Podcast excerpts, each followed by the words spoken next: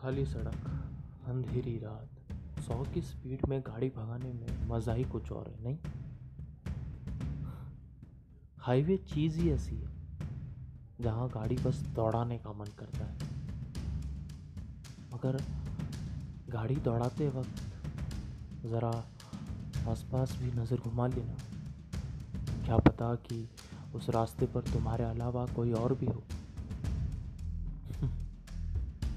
कौन है? क्या है? ये जानने के लिए मेरा पहला पॉडकास्ट सुनिए हाईवे